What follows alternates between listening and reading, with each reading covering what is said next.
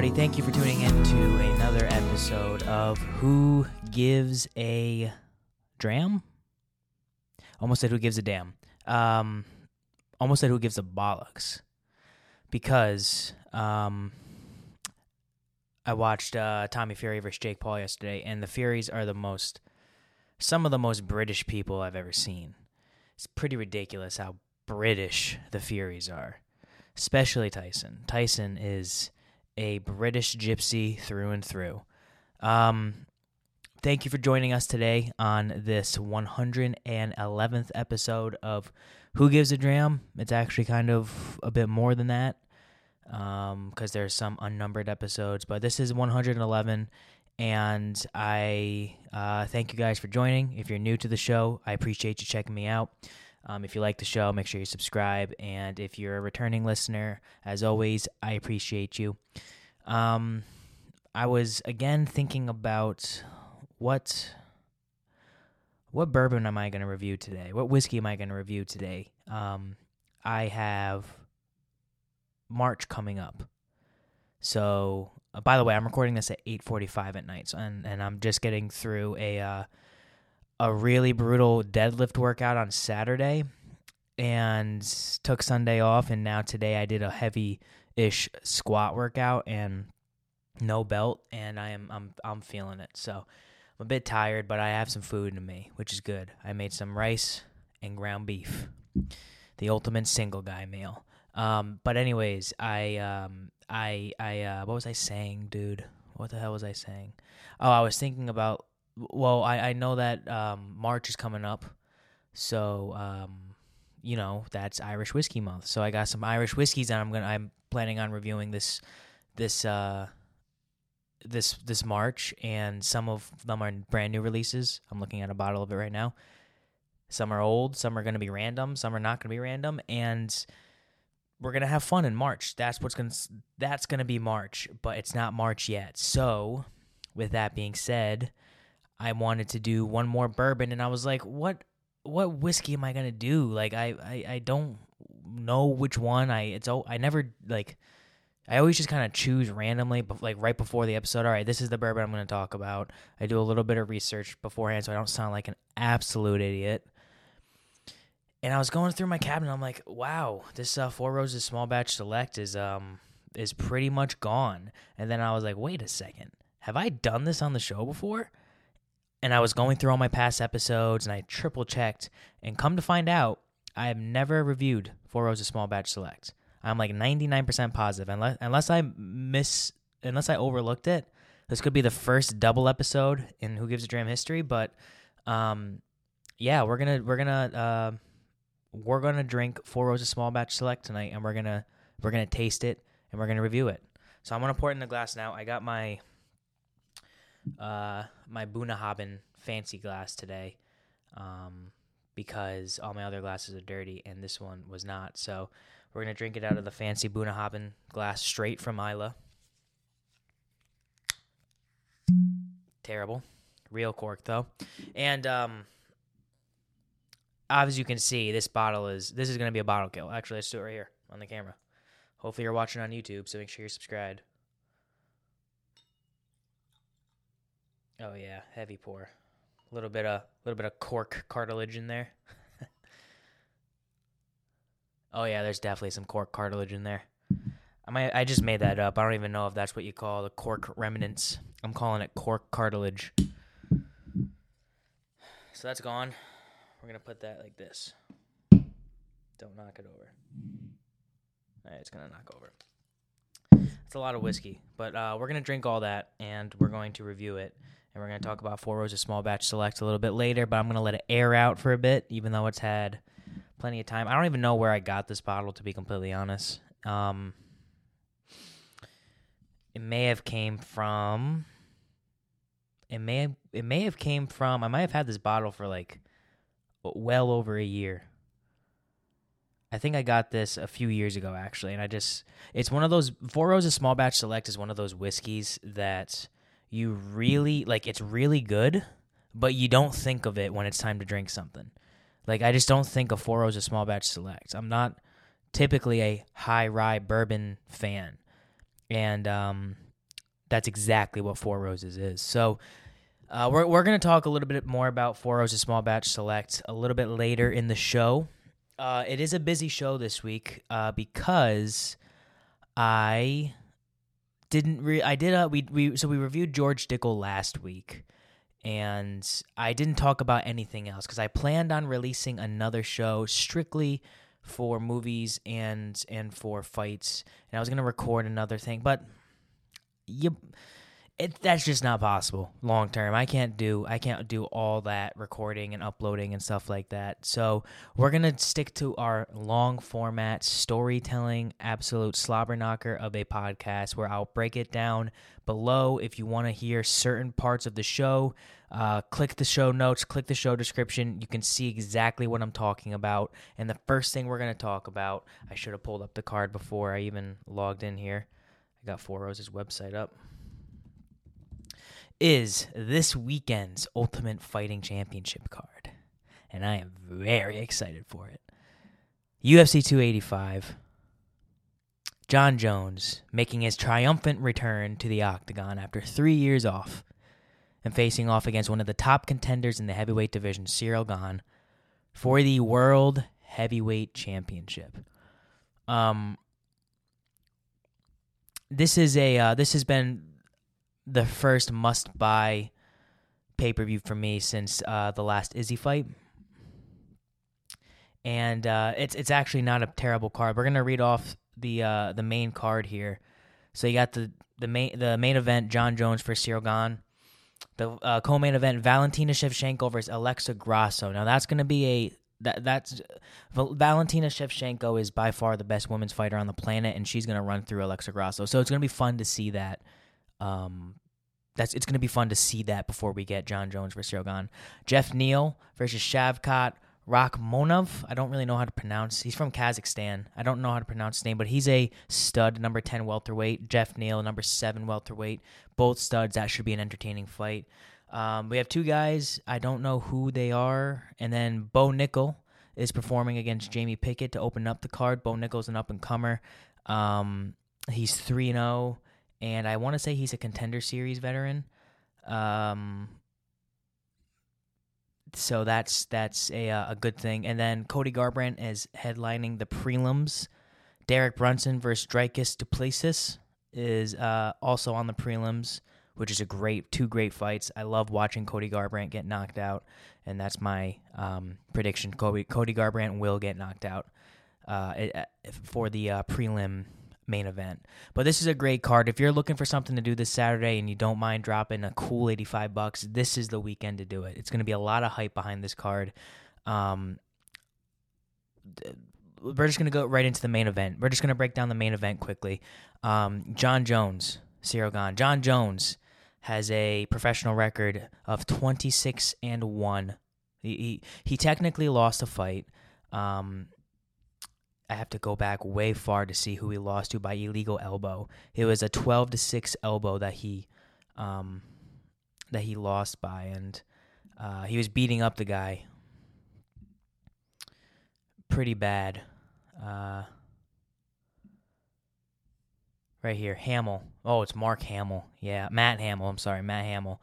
He beat technically beat Jon Jones on December 5th, 2019 by way of disqualification from a 12 to 6 elbow, which is if your elbow comes down this, like literally from 12 o'clock on a clock to 6 o'clock on a clock. That's uh that's a 12 to 6 elbow. And that was in 2009. Since then, Jon Jones has beaten. Uh, this is since 2009.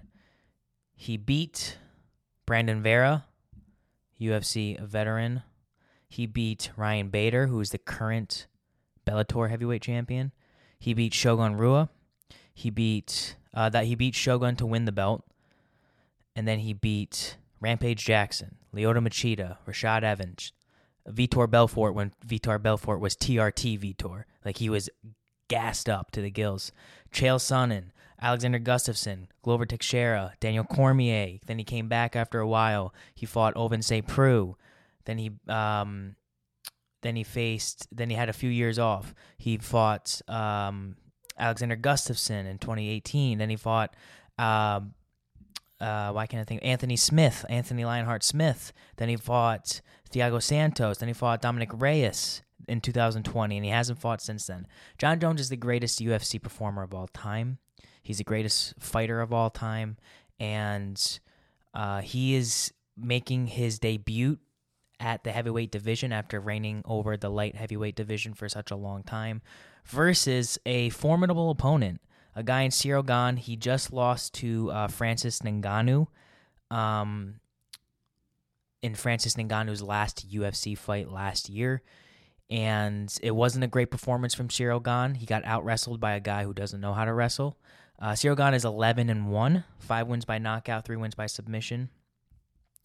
Um, he did beat Tai Tuivasa by KO in round three uh, in September of last year, which was a great fight. A great fight.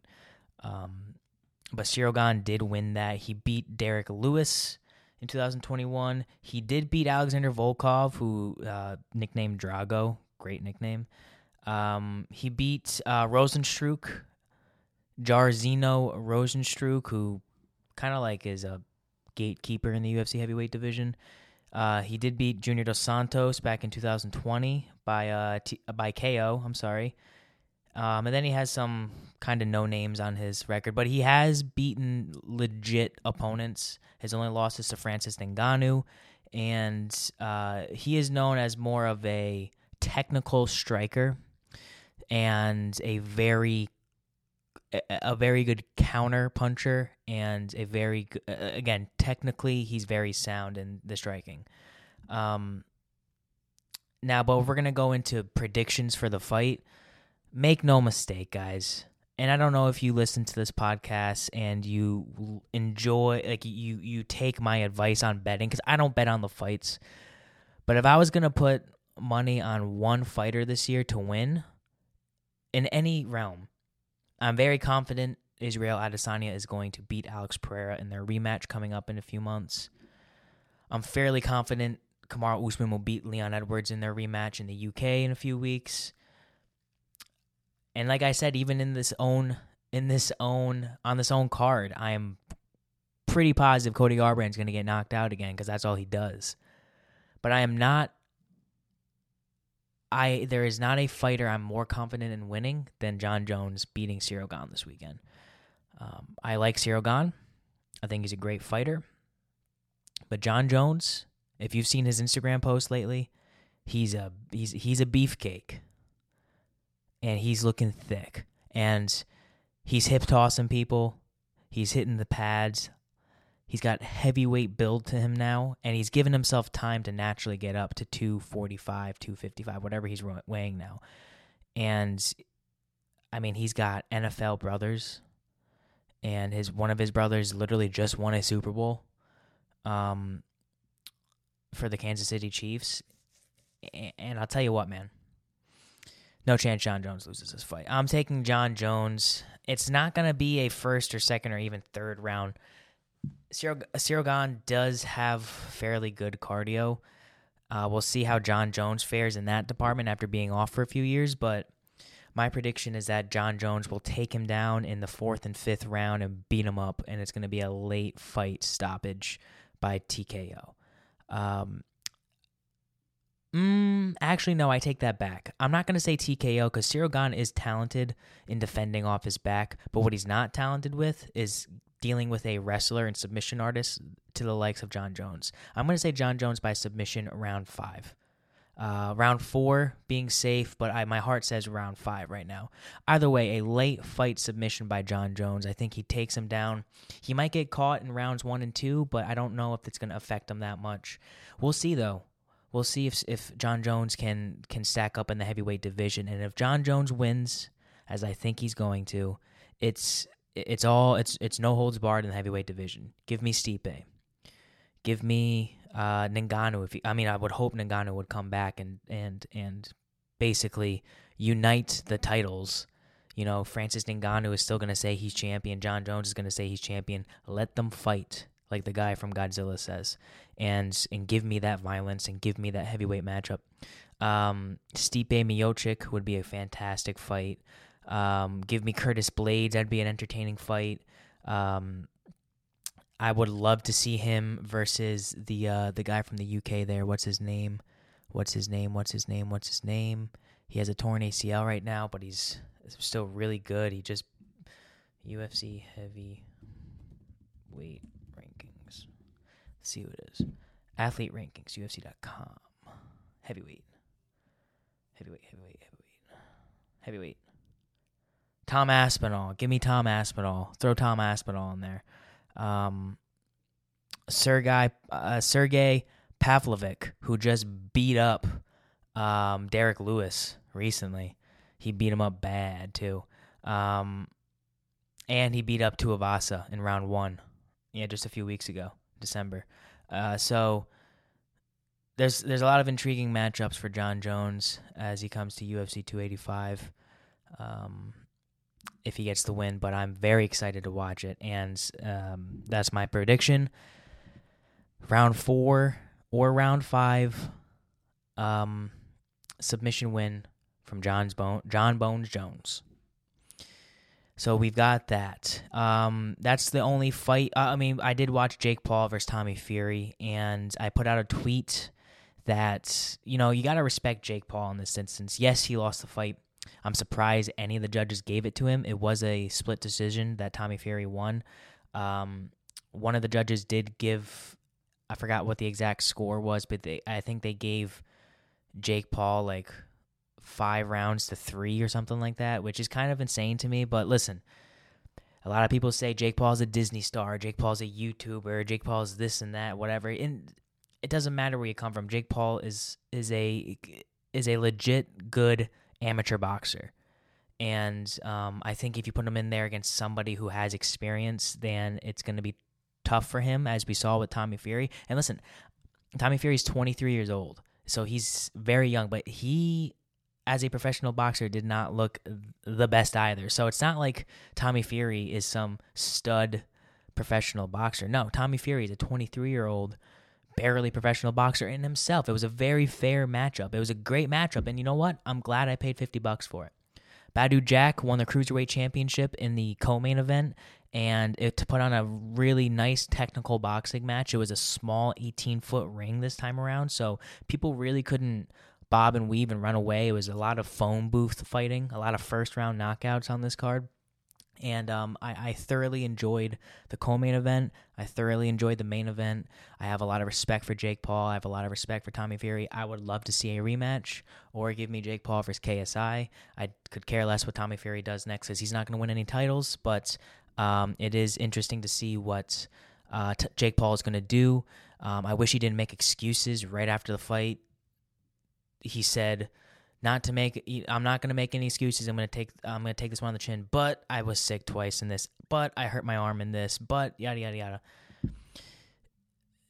I, I think Jake Paul is taking this seriously, and I do think that he's a, a talented athlete, and I do think that he's a talented amateur boxer, and I and I would be, you know, I, he's a character, and he's very um, controversial and is very trailblazing, and I would love to see him again uh, perform. So that's my thoughts on that uh, Jake Paul versus Tommy Fury. And we do have some movie news that we got to get to. Oh, and I meant to talk about this at the top of the show. If you're listening to this show and you're a listener of mine, you know that I've had my logo for a while, the circle logo with Who Gives a Dram established 2020 with the big whiskey glass in the middle.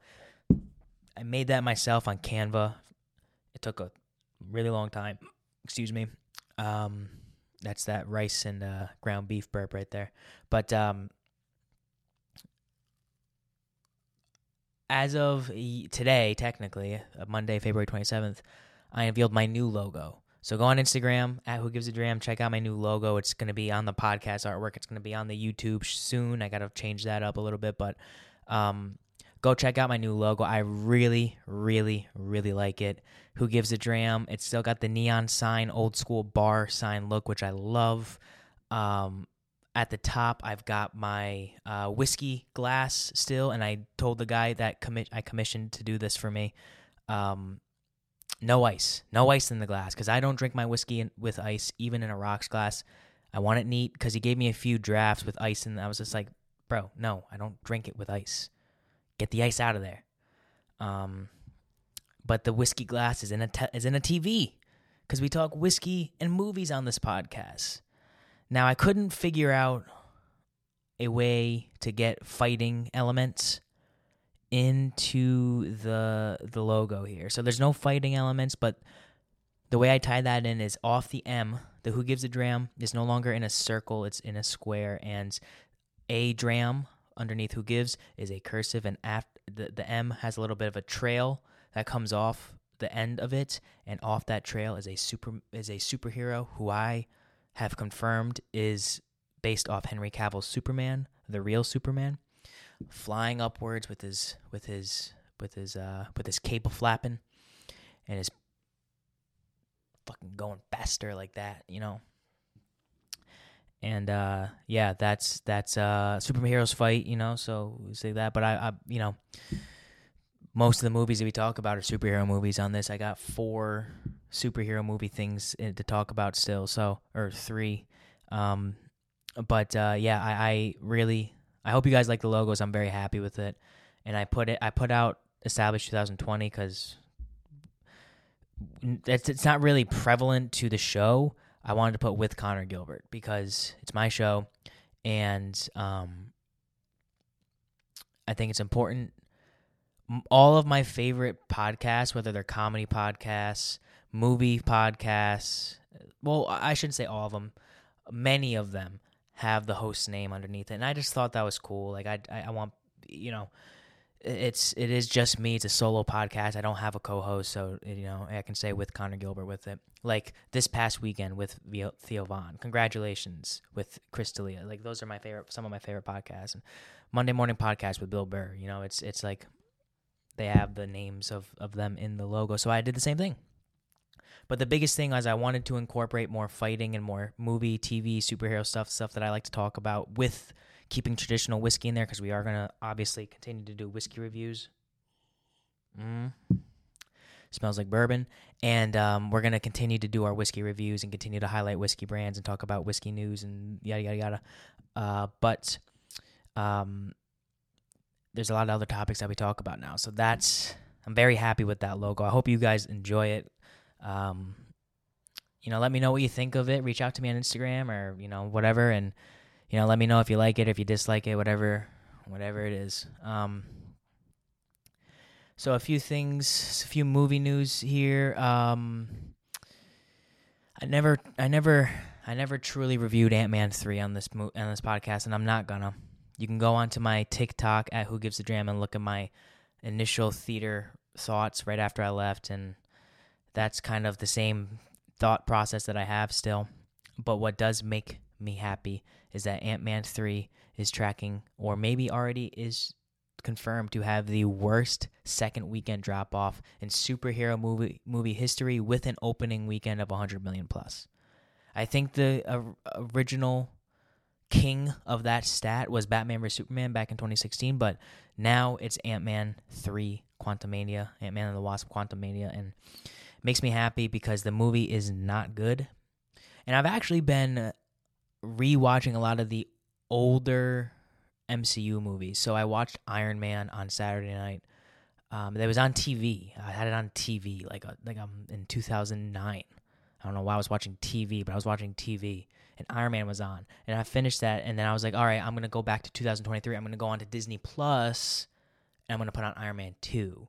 And a lot of people don't like Iron Man 2 because Mickey Rourke is kind of a weird villain and he wants his bird and Justin Hammer is a is a nerd, but what makes Iron Man 2 better than anything Marvel has been putting out recently is the fact that it has a consistent story. It doesn't leave you like, "Oh, this is what you have to see next." Look at that. It teases you for things. It uses the post-credit scenes beautifully with, you know, Thor's hammer in the desert. Um, and it has Robert Downey Jr. as Tony Stark. Like that's one some of the best casting of all time. Robert Downey Jr. Robert Downey Jr. as Tony Stark. It doesn't get be- much better than that. Um, so I, I am going to rewatch Iron Man three shortly, but I did for the first time as well watch Captain America: The First Avenger. I've seen the movie in bits and pieces over the ten years the movie's been out. I have never seen watched it front to back in one sitting, and I did that on um Sunday, I think. And man, did I love that movie. Man, do I love Steve Rogers. Man, is Chris Evans handsome. That's what I took took away from that movie. Um, and it's cool looking back now. You know everything that's going to happen, and you can appreciate the movie for what it is. It's not hype for the next one. You're appreciating exactly what the movie is, and that's why I do think that these earlier MCU movies, a lot of the time, people hate on them. Iron Man two, Iron Man th- three, Thor, Thor: The Dark World. People hate on Captain America: The First Avenger. You know all these movies, and I I can appreciate them for what they are now, and I think other people can too because it's not a big commercial for the next one, which is one of my main complaints about the MCU now is it's just a commercial for the next one. It's it's nothing but propaganda to get you to spend money on the toys, on the Disney Plus subscription to watch the TV shows and to the next movie. Um and it's worked. I think it's I think Marvel needs to change it up, but it's worked for them for a while. Um, so yeah, I was happy to see that Ant Man three is having having an abysmal second weekend, and I don't know if it's going to beat Ant Man and the Wasp. Ant Man two, I don't know if it's going to be Ant Man two. So, but don't get me wrong, Kang was great. Kang, Kang was great. Jonathan Majors is one of the best working actors, and he's fantastic as Kang.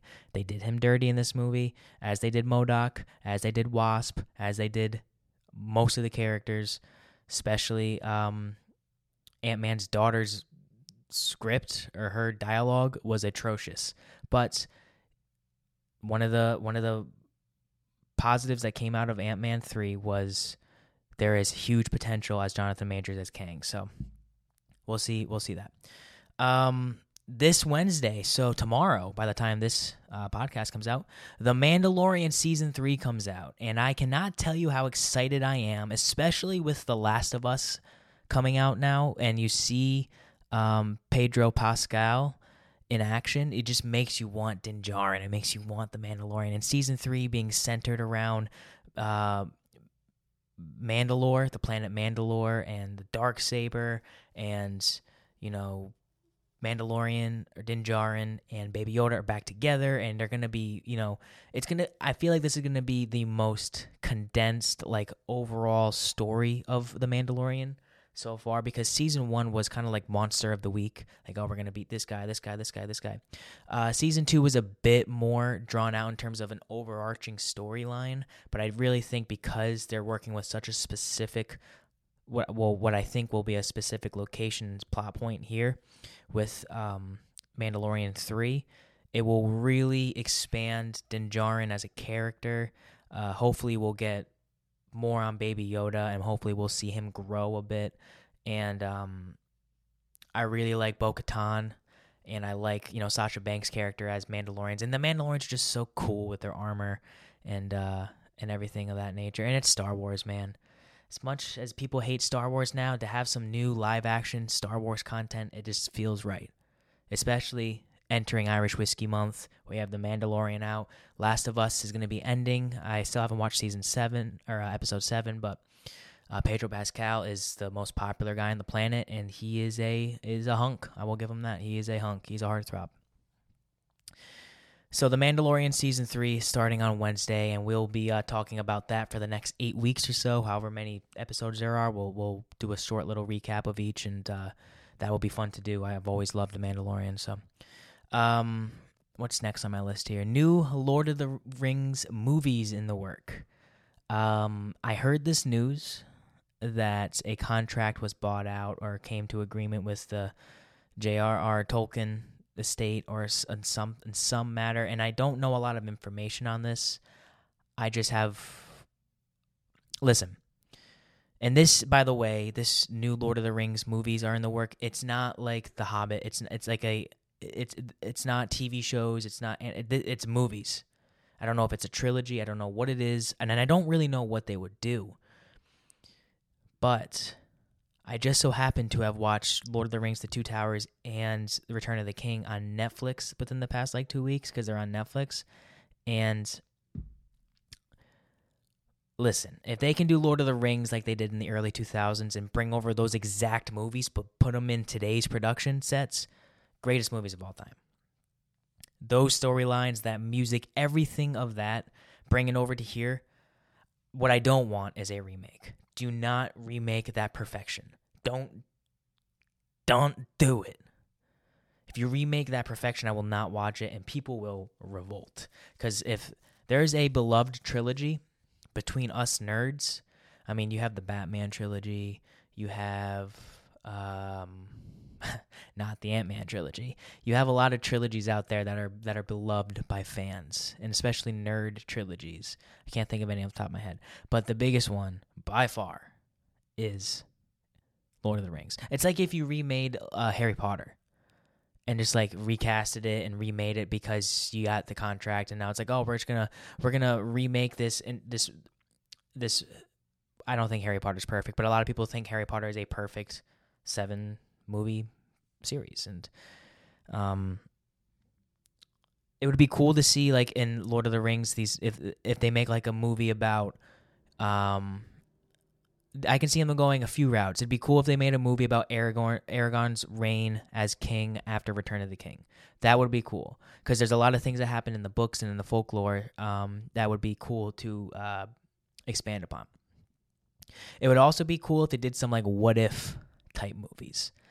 Like it, that's a lot of movie to to. Uh, it's a lot of budget to spend on a movie that doesn't even add to the canon. Uh, but like if Gandalf took the ring and wanted power for himself, like that would be an amazing concept. Um, and there's other what if, like what if, um, what if the ring was never destroyed. Obviously, that's one. What if, uh, you know, like, what if Legolas didn't kill that elephant in Return of the King? What if the ghosts never came and they had to fight in Return of the King? What if, um, you know, uh,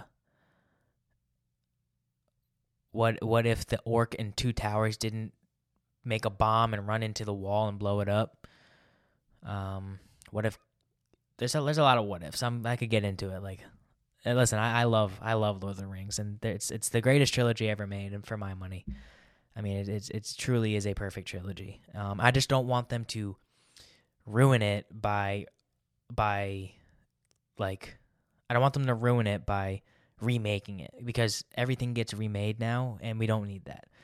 Like, you did the prequels with The Hobbit, which made a shit ton of money, but critically not accepted as good, aka they were bad, and the CGI sucked.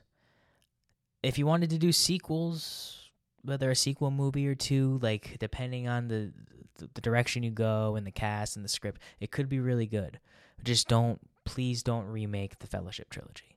Just leave that be because in 2023 it still holds up, and that's super impressive. Um, Cocaine Bear is the number one movie in the world this week, and that is incredibly awesome to me. I don't have a lot to say about this because I haven't seen Cocaine Bear yet. Um, I want to see it very soon. I I might just wait for it to come on stream, but it's only like an hour and forty minutes, so I could just walk down to my theater down the road from my apartment and just spend two hours and, and watch Cocaine Bear. But apparently, it's hilarious. It's Ray Liotta's last movie. Rest in peace, Ray Liotta.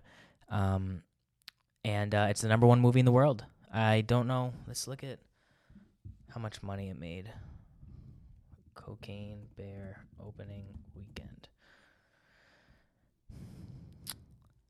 Uh, 23.1 million domestic.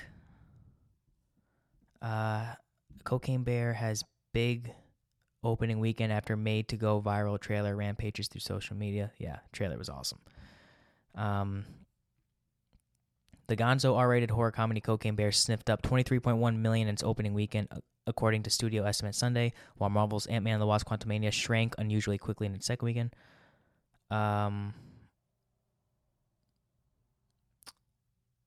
no, I think Cocaine Bear is still number one. Cocaine Bear, scripted by Jimmy Warden and produced by Phil Lord and Christopher Miller, who does Spider-Man Into the Spider-Verse managed to turn a bizarre true life tale into a tongue in cheek box office hit. It's based on the real story of a 175 pound black bear who died in the Georgia mountains in 1985 after eating from a duffel bag of cocaine that had fallen from a smuggler's plane. The smuggler, a former Kentucky neur- neurotics investigator, parachuted to his death in Tennessee. That's awesome. I really want to see Cocaine Bear. Um, it added 5.3 million overseas. Yeah, but uh, but apparently it's the number one movie. They're saying if you include Canada, Ant Man wins, but who includes Canada? Because no offense, Daryl and Mike, but who includes Canada? Because it's not a real country. Uh, um, I do want to see Cocaine Bear. And I saw a report, speaking of bad movies in the MCU, there were early test screenings of uh, Aquaman 2, The Lost Kingdom.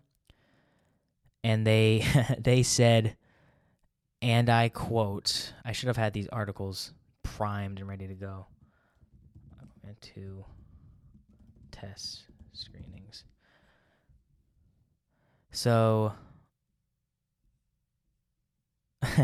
this is from giantfreakingrobot.com, but this is what I heard. And um and I heard it from viable sources, including some of my favorite movie podcasts. A recent audience screening of Aquaman and the Lost Kingdom allegedly tested so poorly that viewers left the theater, which is an extremely bad sign for the future of the franchise. According to our trusted and proven sources, the version of the much anticipated Jason Momoa sequel was so disliked by the audience that some people could literally not finish it. It seems that the movie was immediately pulled back for reshoots, which we speculate might cause more delays in the already much rescheduled movie. And it's one of the only so Aquaman 2 is supposedly going to maintain uh, uh, continuity within the James Gunn DC universe because the Flash is going to reset everything. Um, and I believe Jason Momoa is going to stay on as Aquaman, and he is Aquaman. Aquaman one was very good, so I do have hope that this movie will also be good. I don't if is James Wan directing it. Yeah, the first one grossed 1.149 billion in theaters. Um, there's been extensive reshoots. But apparently, the same thing was said about Rogue One, a Star Wars story that had extensive reshoots, and that is one of the best uh, Star Wars movies of all time. So, and it gave us the Darth Vader scene. Um, so take it with a grain of salt. But I just think it's hilarious that you know there's so much, so many things going on with DC right now, with James Gunn coming into the picture, and um, like the the the the the fight with the Zack Snyder fandom and what's going on with Flash and why is Ezra Miller not in jail? Why is he still the Flash?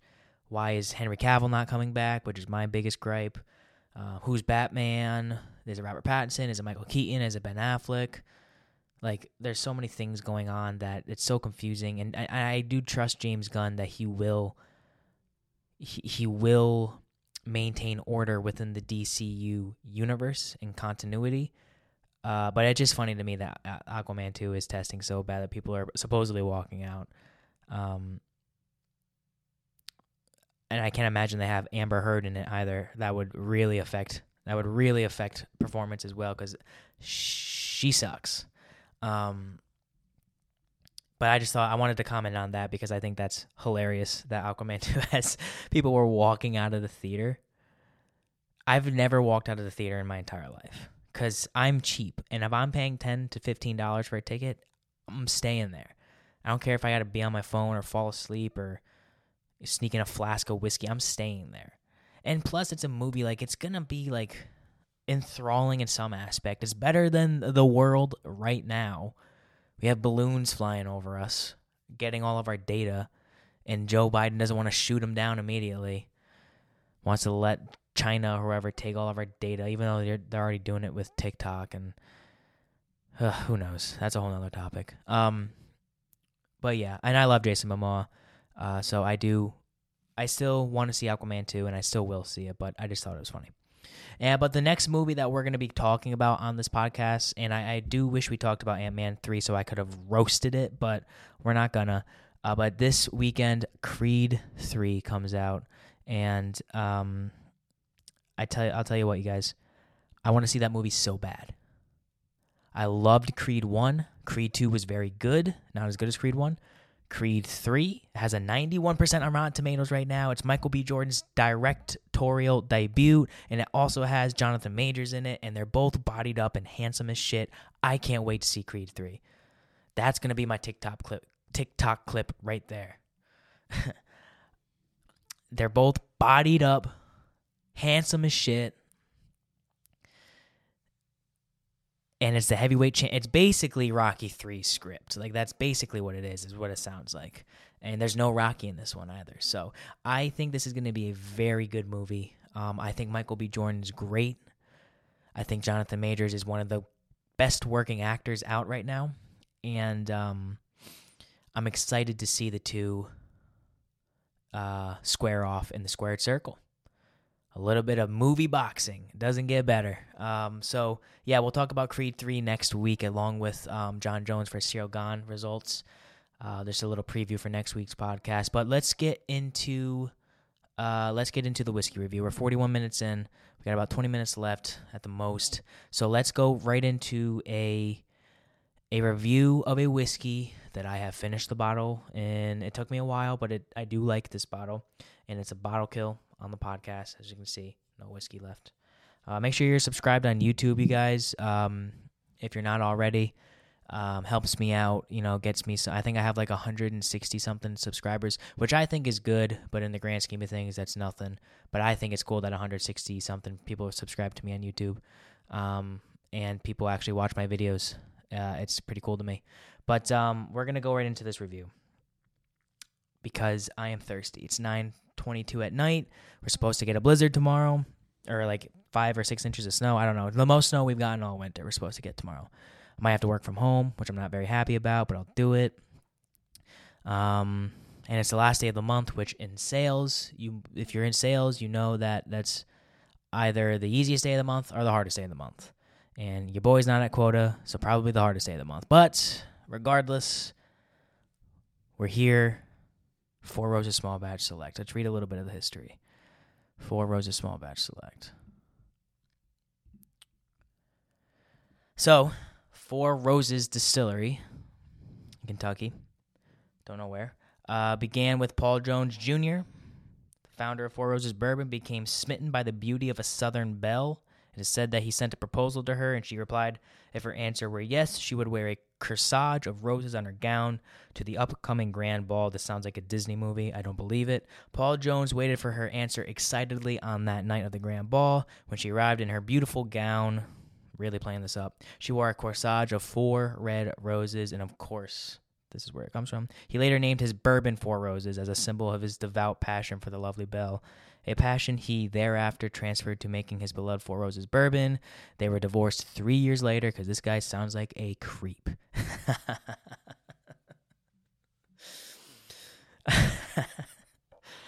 um, oh man, I'm going to hell. Um, he does make tasty bourbon though. Um, yeah. So basically, um, for the longest time, Jim Rutledge was the reti- master distiller. Now it's Brent Elliott, who has been master distiller since 2015. Um, Four Roses Distillery in Lawrenceburg, Kentucky. Warehouse facility in Cox's Creek, Kentucky.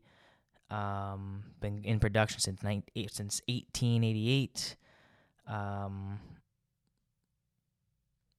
and uh, who were they? They were purchased by the Kirin Brewery Company 2002 purchased the Four Roses Bourbon brand trademark and production facilities. The new acquisition was named the Four Roses Distillery LLC. Shortly thereafter, Four Roses was once again sold in the United States and quickly earned the reputation of being one of the most notable names in the bourbon world, which they are. Four Roses is definitely like a top five bourbon name. Um, lots of lots of history here, and I've actually never been to Four Roses, but um, they do make some tasty stuff. I I think I've said it on the podcast. I really enjoy Four Roses single barrel, the 100 proof, as a gifting bourbon because it it costs enough where you feel like you're spending some good coin on a gift. The bottle is fancy enough where a non bourbon drinker would think, "Oh, this is a really nice bourbon and it's a really nice gift. It will look good on my counter or in my in my alcohol cabinet." Um, and a, a, seasoned whiskey drinker knows it's good juice and knows that it's a solid bang for your buck single barrel bourbon at 100 proof. So, I mean, I've always loved single barrel. I like this Four Roses small batch. I think it's great. I use Four Roses yellow label as well. Like I use it for my mixers and whiskey sours and stuff of that nature. Um, but this small batch select, I remember when this came out. I think I saw it in 2020. It was on the shelf at a uh, local, a local um, liquor store out this way. And I was, I remember texting Kale, and I was like, "Dude, I just found a hitter." Uh, while while at the at the liquor store, and he worked right across the street at the time, and he came in, and we both like, "Wow, Four Roses small batch select on the shelf, full shelf. Little did we know that they that Four Roses in 2019 added Four Roses small batch select um, to their to the Four Roses lineup. Saying Four Roses way too many times, but uh, they added it to the core lineup in 2019. Um, and and you know this is a a mingle of six of the Four Roses 10 bourbon recipes, each aged a minimum of six years to handcraft small batch select, non chill filtered, and 104 proof. Our newest permanent product line extension offers truly unique flavor characteristics 104 proof, 52% alcohol by volume. Um, six recipes of Four Roses Small Batch Select. Oh, it just gives its it's OBSV, OBSK, OBSF, OESV, OESK, OESF. That is um, the six yeast strains that they're using in this one. Um, yeah, for this new bourbon, I selected three of our of our proprietary yeast strains, V, K, and F, and used both mash bills. Um, it's a mingling of six and seven year old bourbon. Just said that. Um, then it gives it what we are supposed to taste in it. I think people can tell you like, oh, you're supposed to taste chocolate on this, and then if you really think about it, you're like, oh, there's chocolate on this. Um, but we're gonna we're gonna forego any of the whiskey tasting notes that they provide for us and see what we get. Accolades for Small Batch Select. 2022, it won bronze at the at the World Whiskies Awards for Kentucky Small Batch Bourbon. In 2021, it was very good, strong recommendation, 87 points at Ultimate Spirits Challenge. 2020, extraordinary ultimate recommendation, 96 points at Ultimate Spirits competition. What happened there? It dropped eight, nine points. That's not good. Finalist, 100 top 100 spirits, Ultimate Spirits competition, silver in the World Whiskies Awards, and gold medal in the Denver International Spirits competition. 2019 top 20 of 2019, number three in Whiskey Advocate, gold medal Sunset International Spirits Competition. So it's got some accolades here.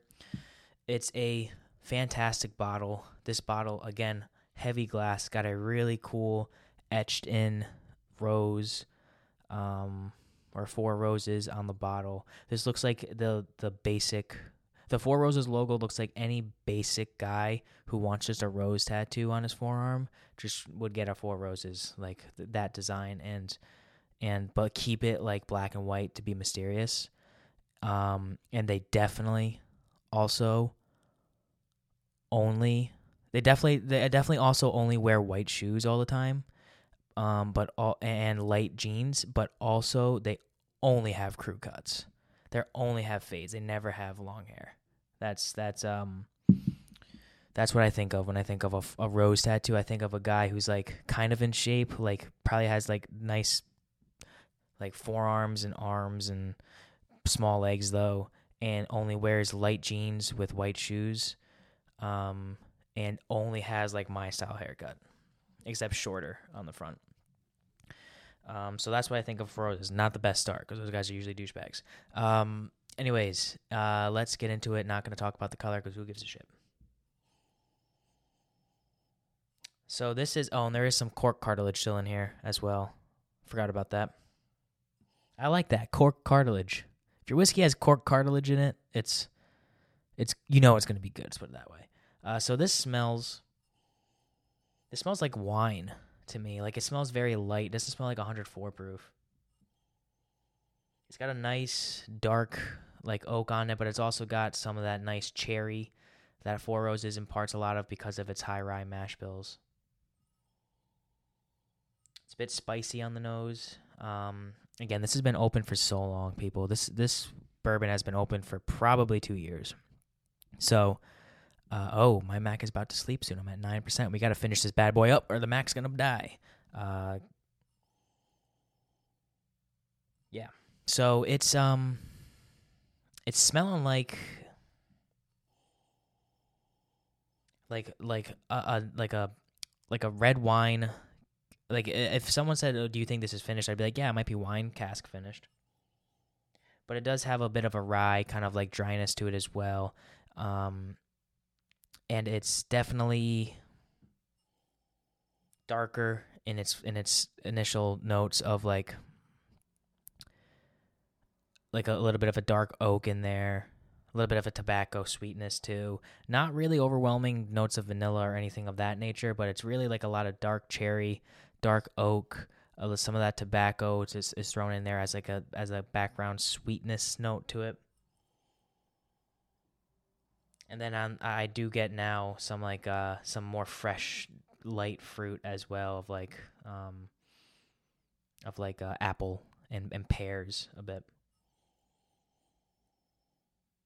It smells like a high rye whiskey. I will say that. It does smell like a high rye whiskey. So, all right, I don't want my laptop to die as I do this review. So, um, we're just to drink it and see what we think. So, cheers, episode 111. Who gives a dram? Um, honestly, if you're still listening to this, you must really love me. Uh, let's drink whiskey.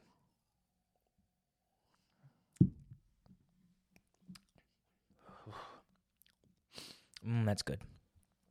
Four a small batch select is is sneaky one of the best sipping bourbons around. Like it's it's high rye enough where it's you feel the kick, but it's it's it's fragile enough or or like light enough where there's you can tell there's other things going on. Like I bet you Four Roses Small Batch Select is like you give this to a novice, someone's getting into whiskey, and they're like, mm, "This is very complex." This is a that's what somebody who is just getting into whiskey would say about this.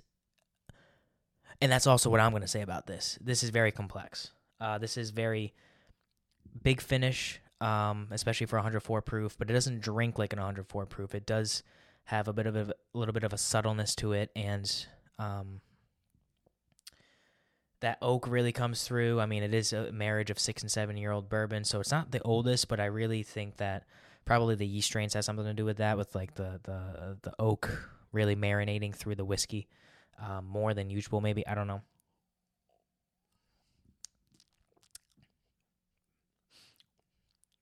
Yeah, lots of oak on this. It really tastes like a more expensive bourbon, honestly. Like it tastes like, and that wine is there too, like a red wine, like a like a grape, um, cherryness comes through on this, and it's like really, really intense, especially after the second sip. Um, Still got the cork cartilage in there. I can see what their tasting notes are, but I want to I want to try. I don't want to try to guess. They're gonna say something along the lines of cherry. I know that for a fact, a facty fact. I know that for a facty fact that they're gonna say something about cherry. Probably something about cinnamon, and probably something about um, oak. That's like the most basic tasting notes in the world. But this tastes like a this tastes like somebody. Okay, this is going to be very out there. This tastes like someone took Pappy Van Winkle, drank the whole bottle, refilled it with Buffalo Trace, and was like, oh, this is actually Pappy Van Winkle. And part of you is like, mm, this doesn't taste like an expensive bourbon, but the other part of you is like, mm, it's in this bottle, so it must be expensive. This tastes like a, a phony. This tastes like an imposter bourbon. And I know this is not an imposter bourbon because I bought this sealed. And I think that's a compliment to Four Roses Small Batch Select, honestly, that this tastes like it's not supposed to taste as good as it does. Let's put it that way. Mm-mm-mm. It's got really, really hot tamale cinnamonness to it, especially after giving it a swirly poo, um, or a swishy poo in my mouth. I'm sorry. And uh, yeah, this is this is this is good. Let's see what they have for tasting notes.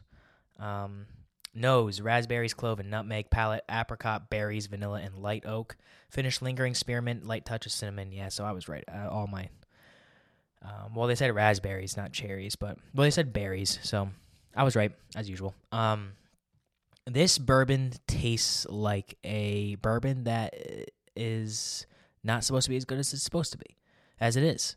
Uh, this is this is a very very good whiskey. I'm not gonna lie. Um, I used to not really enjoy this, and then I remember sipping it one night, probably like a year and a half ago. I was like, "Wow, this is really good." It might have been in a blind, or I might have forgotten what I poured, and I came back into the studio here because I kept the bottle on the table after I poured it and went into the living room. I was like, "What did I pour?" Four Roses Small Batch Select, and it was like, "Wow, this is great." So, this is uh, right around sixty-five dollars a bottle, if I had to guess, like 55, 65 bucks probably. Um, I will go out and get another bottle of this and uh, I would like to have a bottle of Four Roses Small Batch Select on my on my uh, whiskey shelf for the foreseeable future. I, I want to have this out there and uh, or, or available to me, and I think that in the price point of fifty five to sixty five dollars. Mm, and I think it's actually fair because there are those like nice oak notes in this. That's like a lot of the times, like really really high quality whiskeys have a very tangible oak note. That's what I've always noticed. I remember that with Pappy 23. Yes, it's 23 years old, so it's going to have a lot of oak. But I remember that with like a barrel bourbon that was supposed to be really good. I remember that with a old Carter that I had or yeah, it was an old Carter. Um and all these bourbons that are supposed to be really really really high quality, like the expensive ones, always have a very forward, tangible oak note to it. And this has that.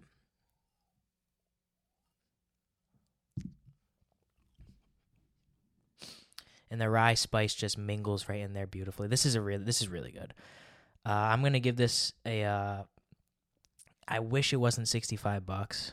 Um, because I don't know how much better this is than Rare Breed. Um, I think I'm gonna give this like an eight point nine. Like it's it's it's very it's on the cusp of being must have, but there are other bourbons that are a bit less expensive that you you can drink instead of this. But I would recommend this ten times out of ten, and I do think it's very good. But like eight point nine, I would say like right on the cusp of like gotta have it. Like go out and search for it, rather than a nine or above where it's it's like an 8.9 is like if you see this for 65 bucks, buy it. But just know that there are a few other whiskeys out there that are probably a little bit better than this for a little bit better of a price. And uh but this is 100% worth it. I will say that. All right, we're about an hour into this, so let's let's let's cut this off, people. Um I got to go edit this and and release it for uh midnight tonight but uh hey listen i appreciate you guys listening. I appreciate you guys joining me this week. I had a lot of fun recording this. Um this was a, one of the more fun episodes that i've had recording and it may be because it's late at night and i'm tired but um this was a uh this was a fun one. I enjoyed it so i hope you guys did as well. Um let me know uh you know if you enjoyed the show reach out to me on instagram um, at Who Gives a Dram. Also on Facebook, Twitter, and TikTok at Who Gives a Dram. Follow me on TikTok. I'm like 100 followers or 150 followers away from a thousand. So go follow me on there. Get me to there. Um, I post TikToks like a few times a week, probably. Um, I'm on Instagram almost every day. I'm on Facebook a few times a week, and I'm I tweet. I try to tweet every day, but sometimes it doesn't happen. But uh, go follow me on there. I think I only have like 85 t- Twitter followers. So go over there and follow me there because I do like using Twitter and interacting with people and getting into arguments. It's the only place I like to get into arguments is on Twitter because it's fun. And it's usually over movies or MMA, which I like. Um, make sure you subscribe to the podcast wherever you're listening Apple Podcast, Spotify, uh, YouTube. If you're listening or watching on YouTube, please make sure you're subscribed there. Um, hit the bell notification so you always are notified when my videos arrive, and it's usually once a week between Monday and Wednesday. It's typically when I release this thing. Um, so go do that for me. That would be awesome. And uh, also um, leave a five star rating and review on Apple Podcasts. Um, uh, because it helps me with the algorithm and it helps me, you know, get in front of more people. And the more people I'm in front of, the bigger this thing gets. And the bigger this thing gets, the more money I can have coming into it. And the more money I have coming into it, um, I can like travel and do this shit. Uh, get Who Gives a Dram on the road. You know, go to someone's house and interview them. You know, instead of doing it on Zoom. I, I Zoom is great, but it's like at the end of the day, like Zoom kind of sucks too. But Anyways, uh, let's end this here. It's we're an hour in. Uh, appreciate you guys very uh, very much. Thank you for uh, for tuning into episode 111. I am very lucky that I have this podcast and I love doing it. So, um, till next week, you guys. Always remember, whiskey's the water of life. So let's start living.